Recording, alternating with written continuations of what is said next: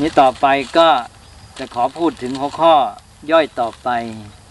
จะเป็นหัวข้อย่อยที่สามในเรื่องของหลักการปฏิบัตินี้ เป็นแนววิธีกำหนดและวางใจ เวลาท่านบรรยายถึงการปฏิบัติพิจารณาต่าง ๆ ไปแล้วเนี่ยท่านจะลงข้อสรุป ซึ่งข้อสรุปเหล่านั้นก็จะได้มาแยกแยะให้ฟังอีกที แต่ว่าแนววิธีปฏิบัติกำหนดนี้ ลักษณะทั่วไปในการกำหนดพิจารณาเนี่ยเป็นการมองตามสภาวะ มองตามสภาวะของสิ่งทั้งหลายตามที่มันเป็น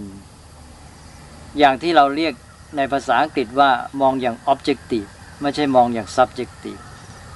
มองหรือว่าใช้ภาษาสมัยใหม่อาจจะบัญญัติว่ามองแบบปรวิสัย ไม่ใช่มองแบบสกวิสัย คือว่ามองดูสิ่งนั้นทั้งๆทที่เป็นเรื่องของตัวเราการเคลื่อนไหวเป็นต้นเนี่ย โดยไม่เอาตัวเราไปใส่เข้า โดยไม่มีการประเมินค่า ไม่มีการวินิจฉัย ไม่มีการตัดสินดีชั่ว ไม่ใส่ความรู้สึกสำคัญมั่นหมาย ไม่ใส่สิ่งเหล่านี้ลงไป คือมองดูมันเกิดขึ้นมันเป็นไปอย่างไรก็รู้ตามที่มันเป็นอย่างนั้นเท่านั้น ไม่มีความรู้สึกเอาเข้าไปเกี่ยวข้อง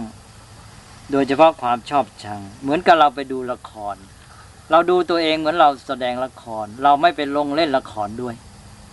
นี่ก็คือว่า อ้าวตัวเรานี่มาแสดงละครให้เราดู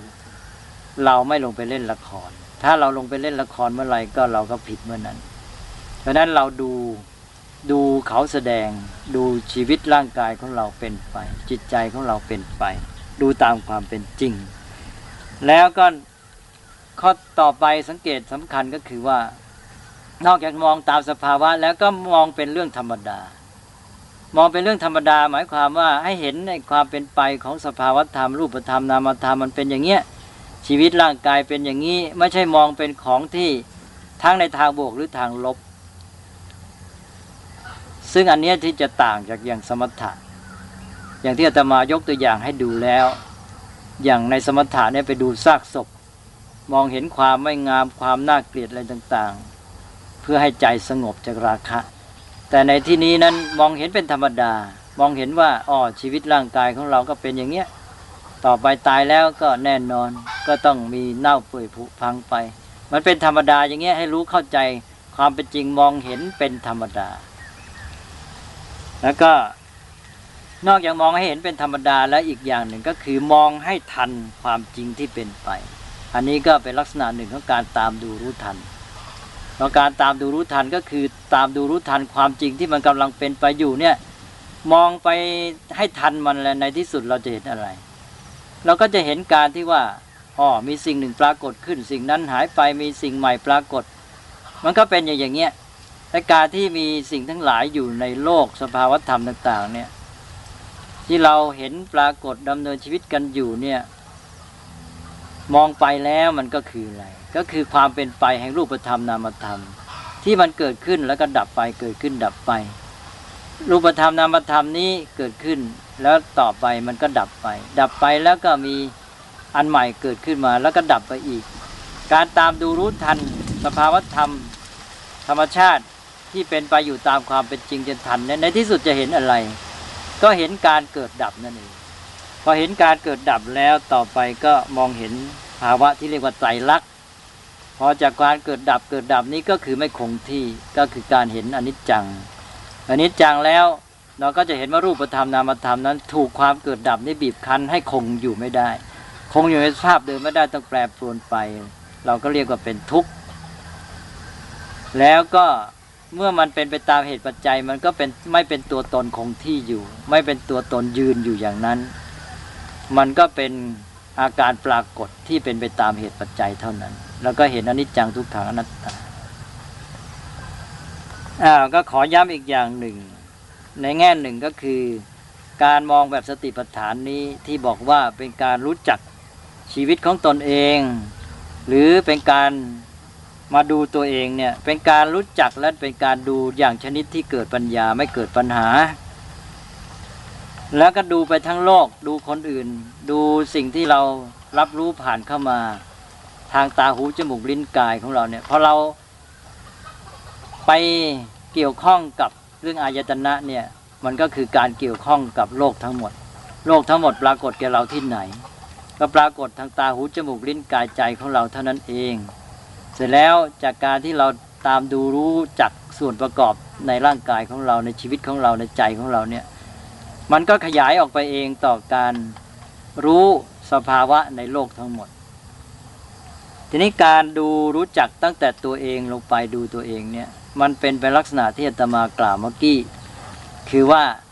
ในลักษณะที่ทำให้เกิดปัญญาไม่เกิดปัญหา ไม่เหมือนอย่างกับคนปุถุชนทั่วไป ที่เวลาคิดคำนึงเกี่ยวกับตัวเองเนี่ยมันไปอีกแบบหนึ่ง คนทั่วไปนี่เวลาคิดคำนึงกับ เกี่ยวกับตนเองแล้วจะคิดคำนึงแบบปรุงแต่ง เป็นการดูตัวเองในภาพวาด ไม่ใช่ดูสภาพที่เป็นจริง ไม่ได้ดูตัวของเราจริง แต่ดูภาพวาดของตัวเรา คนทั้งหลายนี่เวลาคิดถึงตัวเองจะคิดอย่างนั้นมาดูภาพวาดของตัวเองแล้วก็คิดคำนึงเพ้อฝันไป แล้วก็เกิดปัญหาในใจขึ้นมาต่างๆ มีฟูฟูยุบยุบมีกิเลสต่างๆ เกิดขึ้น มีทั้งบวกทั้งลบ แล้วก็มีผลที่สุดก็คือปัญหาความทุกข์ที่เกิดขึ้น ก็แปลว่าการดูรู้จักตัวเองในที่นี้มีความหมายพิเศษในแง่ที่ว่าทำให้เกิดปัญญาไม่เกิดปัญหา ซึ่งดูได้หลายระดับ เป็นการดูตัวเองทั้งในแง่ที่ว่าเห็นกุศลอกุศลธรรมความดีความชั่วที่มีอยู่ในตัวเองด้วย ซึ่งทำให้รู้จักเข้าใจตัวเองตามเป็นจริง เพราะอย่างในธรรมานุปัสสนาเนี่ยพิจารณาอย่างกามฉันทะมีในภายในเราหรือไม่มีก็รู้ มันเกิดขึ้นดับไปอย่างไรก็รู้พยาบาทอะไรต่างๆ ความฟุ้งซ่านความหดหู่ท้อแท้ เหล่านี้ตามดูรู้ทันหมด ทีนี้การที่เราดูอย่างนี้ก็เป็นการรู้จักตัวเองสำรวจตัวเอง ซึ่งหมายถึงการรู้ความพัฒนาก้าวหน้าของตนเองด้วย นี่คือด้านหนึ่งคือการสำรวจตัวเองในแง่ การที่ว่าได้พัฒนาไปแค่ไหน มีกุศลธรรมอกุศลธรรมอย่างไร แล้วก็รู้จักอีกระดับหนึ่งก็คือรู้จักถึงสภาพที่เป็นจริงตามสภาวะ ที่ว่าชีวิตของเรานี้ก็คือนามธรรมรูปธรรมที่เกิดขึ้นตั้งอยู่ดับไป เปลี่ยนแปลงไปตามเหตุปัจจัย อันนี้ก็เป็นการรู้เข้าใจในระดับต่างๆ ทีนี้นี่เป็นลักษณะทั่วไปของการกำหนดระวางใจในการพิจารณาสติปัฏฐาน ก็ขอพูดต่อไปในสิ่งที่ท่านพูดบรรยายไว้กำกับกับการพิจารณานี้ ซึ่งจะแยกได้เป็นสี่หัวข้อเล็กๆ ท่านจะพูดไว้ในทุกหมวดที่กล่าวถึงการพิจารณา อันที่หนึ่งก็จะพูดถึงว่า ตามดูรู้ทันกายในกาย ทั้งภายใน แล้วก็ตามดูรู้ทันกายภายนอก ตามดูรู้ทันกายในกายทั้งภายในทั้งภายนอก ทั้งอันนี้หมายความว่าอย่างไร กายภายในกายภายนอก กายทั้งภายในและภายนอก มีคำอธิบายว่ากายภายในก็คือกายของตนเอง กายภายนอกก็คือกายของผู้อื่นแต่นี้กายผู้อื่นเราจะไปรู้ได้อย่างไรถ้ากายของตัวเองเราก็รู้ได้สิ มันเกิดขึ้นเป็นไปอย่างไรเคลื่อนไหวนี่ ตามดูรู้ทัน ทีนี้ของผู้อื่นจะรู้อย่างไร ก็บอกว่าสติปัฏฐานนี่ก็ให้ รู้เท่าทันความจริงที่มันปรากฏขึ้นมาทุกอย่างนี่เพราะนั้นในชีวิตของเราเนี่ยมันก็ต้องไปเกี่ยวข้องกับสิ่งทั้งหลาย แต่คนอื่น ไปพบปะพูดจา บุคคลอื่นนั้นก็เข้ามาประสบแก่เราทางอายตนะเป็นรูปธรรมเป็นเสียงเข้ามา เราก็ได้ยินเสียงเป็นอารมณ์เข้ามา มันก็ปรากฏแก่เรา สิ่งเหล่านี้เนะ่ยเราก็จะต้องตามดูรู้ทันเช่นเดียวกัน แต่ว่าเราไม่ต้องไปสอดรู้ หมายความว่าคือไปรู้เท่าทัน เท่าที่เราไปเกี่ยวข้องพบเห็นนึกถึง เวลามันปรากฏแก่เราปรากฏในใจก็ตาม ปรากฏในการเห็นทางตาได้ยินหูก็ตาม ก็ต้องรู้ตามที่มันเป็น เนี่ย แล้วทีนี้ว่าถึงว่าคนอื่นๆเนี่ยโดยภาวะของชีวิตโดยความเป็นมนุษย์นี่ก็เหมือนกับเรา แล้วถ้าเขามีโลภะโลภะที่เกิดขึ้นในจิตใจของเขาแต่สภาวะของมันตัวองค์ธรรมนี่มันก็เป็นสภาวะแบบเดียวกัน ถ้าเราดูรู้เข้าใจโลภะที่เกิดขึ้นในใจเราเนี่ยโดยความเป็นมนุษย์เนี่ยเราจะเข้าใจคนอื่นด้วย เราจะเข้าใจสภาพจิตคนอื่น เราก็จะเข้าใจองค์ธรรมกิเลส ความดีกุศลธรรมอกุศลธรรมที่มีอยู่เป็นอยู่ในตัวเรา แล้วก็ที่มันเกิดขึ้นในผู้อื่นก็เช่นเดียวกัน อันนี้มันเป็นความรู้ความเข้าใจที่มันเป็นไปได้ทั้งภายในและภายนอก แล้วก็ทั้งตัวเองและผู้อื่นทำให้เข้าใจทั้งตัวเองและผู้อื่น เพราะฉะนั้นที่บอกเมื่อกี้บอกว่า สติปัฏฐานนี่ให้รู้จักตัวเองเข้าใจตัวเองนั้นไม่ใช่แค่นั้น แต่ทำให้รู้จักผู้อื่นด้วยเข้าใจผู้อื่นด้วย แล้วก็คือเข้าใจโลกและชีวิตทั้งหมดในที่สุดนั่นเอง เอาละทีนี้ต่อไป ส่วนที่สองส่วนที่สองนี่ท่านจะกำกับไว้เสมอบอกว่า สมุทยธรรมานุปัสสีวากายสมิงวิหารติวยธรรมานุปัสสีวากายสมิงวิหารติ สมุทยะวยธรรมานุปัสสีวากายสมิงวิหารติ ถ้าเปลี่ยนเป็นเวทนา ก็เอาเวทนาสุมาใส่แทนกายสมิง ถ้าเป็นจิต ก็เป็นจิตเต ถ้าเป็นธรรมก็เป็นธรรมเมสุ คือหมายความว่าใช้ทุกตอน อันนี้ก็เป็นสิ่งที่ว่าเป็นการรู้ความเกิดขึ้น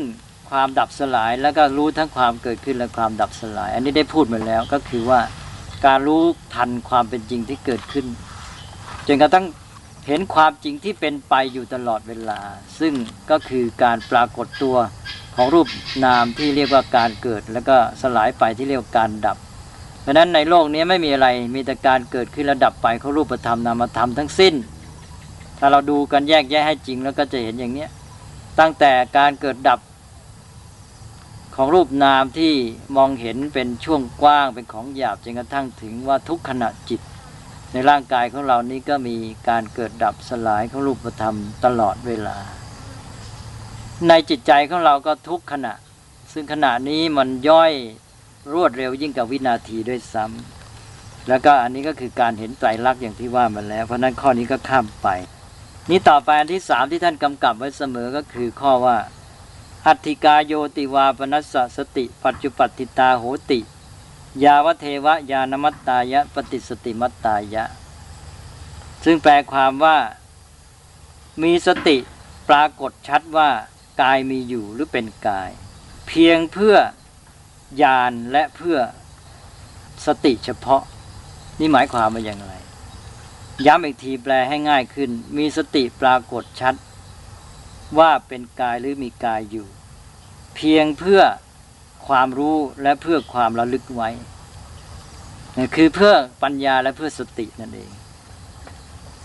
อันนี้ก็มีข้อที่ควรสังเกต เป็นสองตอนก็คือหนึ่งที่ว่าสติ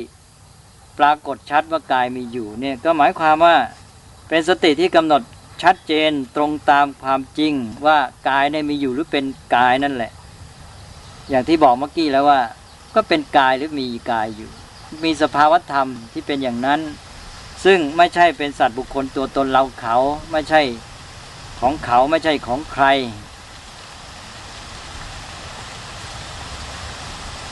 อันนี้ก็มีกายไม่ใช่มีในกอแล้วในกรณีนี้เอาละเป็นรู้อย่างนี้รู้ตามเป็นจริง คือรับรู้ความจริงของสิ่งนั้นตามที่เป็นอย่างนั้นของมัน โดยไม่เอาความรู้สึกสมมติและความยึดมั่นสำคัญหมายต่างๆ เข้าไปสวมใส่ให้มัน อันนี้ก็ อย่างที่พูดมาแล้วเนี่ย คนธรรมดานี่เวลาเรามองเรารับรู้ต่าง ๆ เนี่ยเราเอาไอ้สมมติบัญญัติ ความยึดถือความสำคัญมั่นหมายของเราเนี่ยไปสวมใส่ให้กับสิ่งนั้น เราก็เลยไม่รู้เท่าทันสมมติ เราก็ถูกสมมติบัญญัตินี้ครอบงำแต่ถ้าคนรู้ปฏิบัติตามนี้แล้ว พอรู้เท่าทันสมมติบัญญัติแล้ว ใช้สมมติบัญญัติได้ แต่ใช้อย่างรู้เท่าทัน แล้วไม่ตกอยู่ในอำนาจครอบงำของมัน ก็เป็นความรู้สองชั้น รู้ในระดับสมมติบัญญัติก็รู้ ช้ได้ รู้ในระดับปรมัตหรือตัวสัจจะรูปนามก็รู้ ก็เป็นอันว่าย้ำอีกทีว่ารับรู้ความจริงของสิ่งนั้นตามที่เป็นอย่างนั้นของมัน โดยไม่เอาความรู้สึกสมมติและความยึดมั่นสำคัญหมายต่างๆ เข้าไปสวมใส่ให้มัน เช่นว่าเป็นคนเป็นตัวตนเราเขาเป็นเราเป็นกายของเรา เห็นแต่เป็นธรรมชาติล้วนๆ อย่างที่บางคัมภีร์ท่านบอกว่ามีแต่ธรรมทั้งหลายเป็นไป ก็คือมีแต่รูปธรรมนามธรรมเป็นไป อันนี้นี่เป็นแง่หนึ่ง ทีนี้อีกอย่างหนึ่งก็คือว่า บอกว่าที่ว่ารู้อย่างนี้นั้นเพื่ออะไร ที่รู้ตามเป็นจริงเนี่ยเพื่ออะไรท่านบอกว่าเพื่อเพียงเพื่อญาณและเพียงเพื่อสติเพื่อเพื่อความรู้และเพื่อสติระลึกเท่านั้นเองอ๋ออันนี้ก็ หมายความว่าไอ้สิ่งที่เรารู้นั้นรู้ตามเป็นจริงไว้ เพื่อเป็นข้อมูลความจริงสำหรับรู้เข้าใจและระลึกใช้ประโยชน์ เอาไว้ระลึกใช้ประโยชน์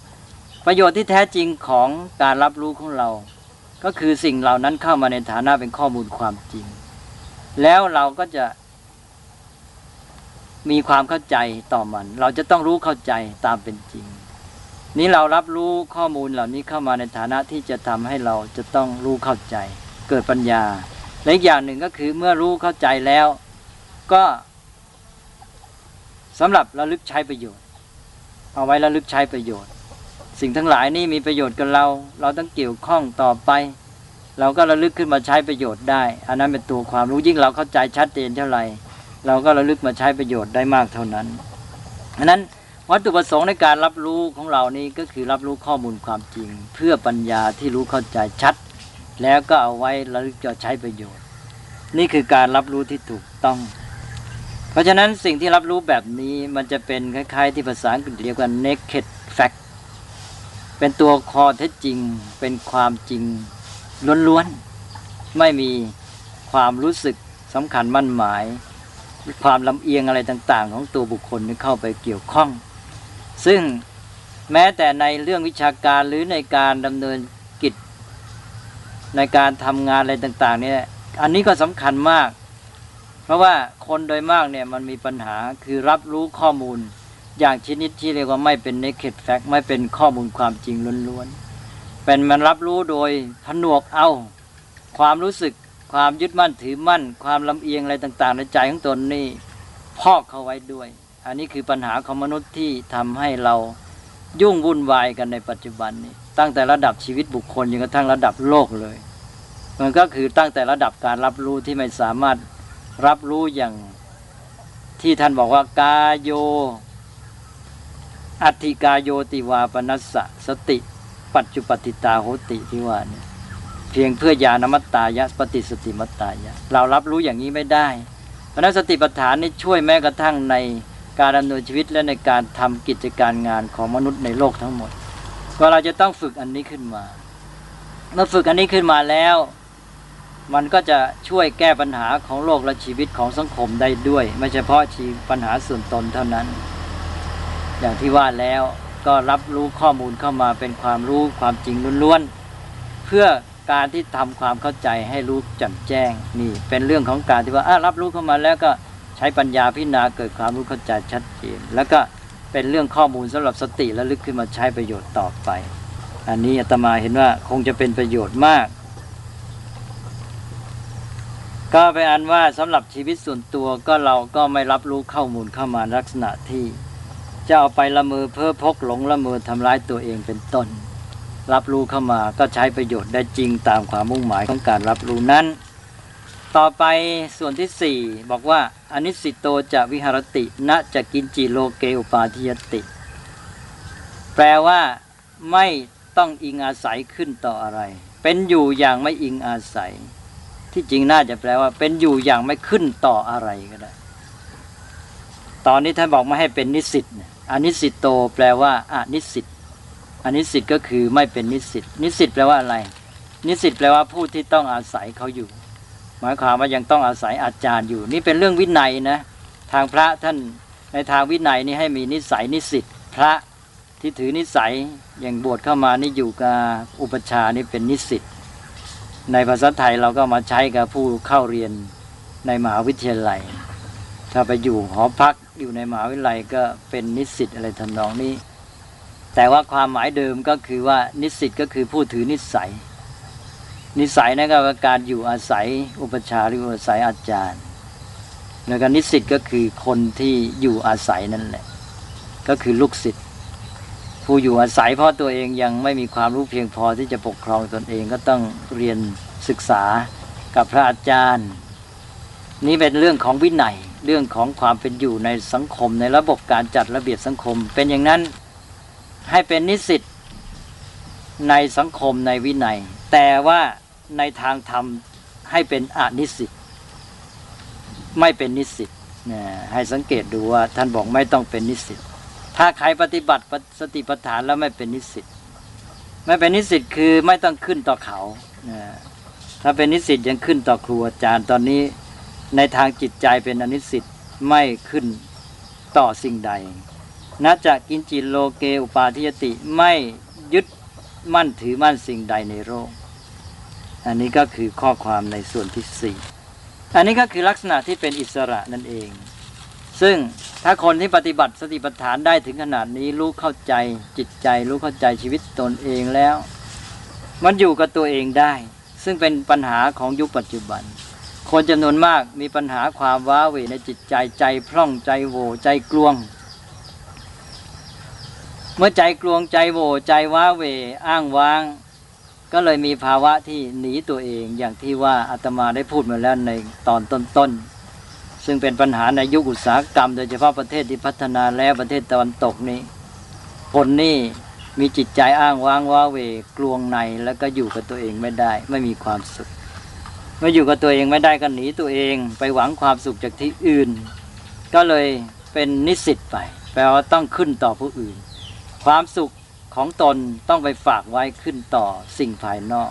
จะขึ้นต่อคนอื่นขึ้นต่อสิ่งอื่นขึ้นต่อ รูปรสกลิ่นเสียงอะไรต่างๆ ภายนอก เพราะนั้นคนที่ปฏิบัติตามหลักสติปัฏฐานก็มีลักษณะที่เมื่อไม่ขึ้นต่อสิ่งใด ก็เป็นอิสระอยู่กับตัวเองได้ เต็มในไม่หวังเอาจากใคร ไม่ฝากสุขทุกข์ไว้ที่ไหนๆแต่มีสุขได้ในตนเองตลอดเวลา หรือในอีกในหนึ่งท่านบอกว่าไม่ต้องฝากสุขทุกข์ไว้กับตัณหาและทิฏฐิ เป็นยังไงล่ะ คนธรรมดานี่ต้องฝากสุขทุกข์ไว้กับตัณหาและทิฏฐิ ความสุขของเรานี่ขึ้นต่อตัณหาคือความปรารถนา ปรารถนาสิ่งโน้นสิ่งนี้แล้วก็ไปขนขวายดิ้นรนทยานเพื่อจะให้ได้สิ่งนั้นพอได้สิ่งนั้นมาสมปรารถนาก็ตัณหาก็พาสุขมาให้ทิฏฐิก็เป็นอย่างไรคือความเห็นว่าเห็นยึดมั่นหลงไปตามสมมติบัญญัติ เราก็ยึดถือมั่นหมายในสมมติบัญญัติ เป็นสิ่งนั้นคนนั้นเป็นสิ่งที่เราชอบอันนั้นอันนี้ยึดไปตามสมมติบัญญัติ แล้วสุขทุกข์ของเราก็ฝากไว้กับสมมติบัญญัติที่เรายึดถือนั่นแหละ มันก็พาเราไปเพราะนั้นตัณหาและทิฏฐินี้จึงบอกว่าเป็นตัวกำกับ เราฝากความสุขทุกข์ไว้กับตัณหาและทิฏฐินั้นตัณหาและทิฏฐิก็มาทํำยังไง ก็มาช่วยวาดภาพระบายสีเสริมแต่ง กล่อมให้เราเคลิ้มไปต่างๆ เนี่ยที่เราอยู่กันในโลกเนี่ย โดยมากให้สังเกตดูเถอะ ให้วิเคราะห์ดูแล้วจะเห็นว่าสภาพจิตใจคนเนี่ย ฝากความสุขทุกข์ไว้กับตัณหาและทิฏฐิ ให้มันมาวาดภาพระบายสีกล่อมเราตลอดเวลา แล้วเราก็สุขทุกข์เต้นไปตามมัน ทีนี้พอเรารู้ทันด้วยสติปัฏฐานแล้ว เราสามารถที่จะเป็นอิสระจากตัณหาและทิฏฐิ มีความสุขจากการสงบระงับ ในเมื่อกิเลสเหล่านั้น ความร้อนรุ่มภายในต่างๆนี่มันสงบระงับไป กลับอยู่เป็นสุขสบาย ด้วยตนเองด้วยความรู้ด้วยความเข้าใจด้วยญาณด้วยสตินี้ เพราะฉะนั้นเรื่องสติปัฏฐานก็ทำให้เกิดผลที่อยู่ในตัวพร้อมกับการปฏิบัติไปเลย พร้อมกับการที่เราปฏิบัติเกิดสติเกิดญาณนั้นผลเกิดมาด้วยทันทีในตัว ไม่ต้องรอผล ถ้าเราหวังผลจากตัณหาและทิฏฐิ อันนั้นเราจะต้องรอ แล้วเราจะต้องถูกทรมานด้วยตัณหาและทิฏฐินั้น ตลอดเวลาจนกว่าเราจะได้สำเร็จสมความมุ่งหมาย ตอนหลอกก่อนนั้นก็ต้องรอดด้วยความหวัง อยู่ด้วยความหวัง ฝากความสุขไว้ความหวัง รอความสำเร็จบางทีก็อยู่ด้วยความทรมาน ก็จะไม่สุขไม่สมจนกระทั่งได้สำเร็จสิ่งที่ตัณหาและทิฏฐิวาดภาพ ไว้ข้างหน้า แต่ว่าถ้าหากว่าปฏิบัติตามสติปัฏฐาน ความสุขเกิดขึ้นพร้อมกับความปฏิบัตินั้น มีปัญญารู้ทั่วชัด สว่างสวัยมีความสงบ มีความแจ่มใสสดชื่นเบิกบานอยู่ภายในเพราะนั้นสติปัฏฐานก็ให้ผลทั้งในแง่ปัญญาคือความรู้เข้าใจตามเป็นจริง แม้แต่ในชีวิตประจำวันที่รับรู้ข้อมูลเข้ามา เป็นข้อมูลที่สำหรับปัญญาและสติจะใช้ประโยชน์ ไม่ถูกเคลือบแฝง แล้วก็มีความบริสุทธิ์ จิตใจนั้นก็เมื่อมีสติกำกับอยู่ มีปัญญารู้เท่าทัน ก็ไม่มีกิเลสเข้ามาทำให้คุณมัวเศร้าหมองหรือเป็นจิตใจที่สกปรกจะไม่เป็นอย่างนั้น แล้วก็ที่ชัดเจนก็คือความเป็นอิสระ ที่ว่าอยู่ลำพังตัวเองก็มีความสุข มีจิตใจที่เป็นอิสระด้วยความรู้แจ้งเข้าใจความจริง ไม่ขึ้นต่อปัจจัยภายนอกที่จะมีความสุข หรือว่าความสุขของตนไม่ต้องขึ้นต่อสิ่งภายนอก ก็เลยเป็นการพ้นปัญหาเป็นการไร้ทุกข์อย่างที่ว่าเมื่อกี้มีสภาพจิตที่โปร่งเบาผ่อนคลายสงบสดชื่นผ่องใสเบิกบานได้ ถ้าปฏิบัติได้ตลอดเวลาภาวะจิตอย่างนี้ก็มีอยู่ได้ตลอดเวลาเช่นเดียวกัน นี่ถ้าคนที่มีสติปัฏฐานปฏิบัติอย่างนี้เป็นฐานอยู่แล้ว ไปดำรงชีวิตอยู่ในโลก แม้จะไปได้รับอันตรายหรือโทษ จากเรื่องตัณหาทิฏฐิเป็นต้นของตนเอง ซึ่งยังอยู่ในภาวะปุถุชน เราก็ยังมีที่พักพิงที่หลบที่ซ่อน คือเวลาไหนที่มันเบียดเบียนเรานัก จากปัญหาเหล่านั้นจากกิเลสวุ่นวายเราก็มาพักด้วยสติปัฏฐานนี้ อันนี้ก็เป็นทางที่ใช้ได้แม้แต่ในการสลับกับการดำเนินชีวิตประจำวันอาตมาก็ได้พูดมายืดยาวแล้ว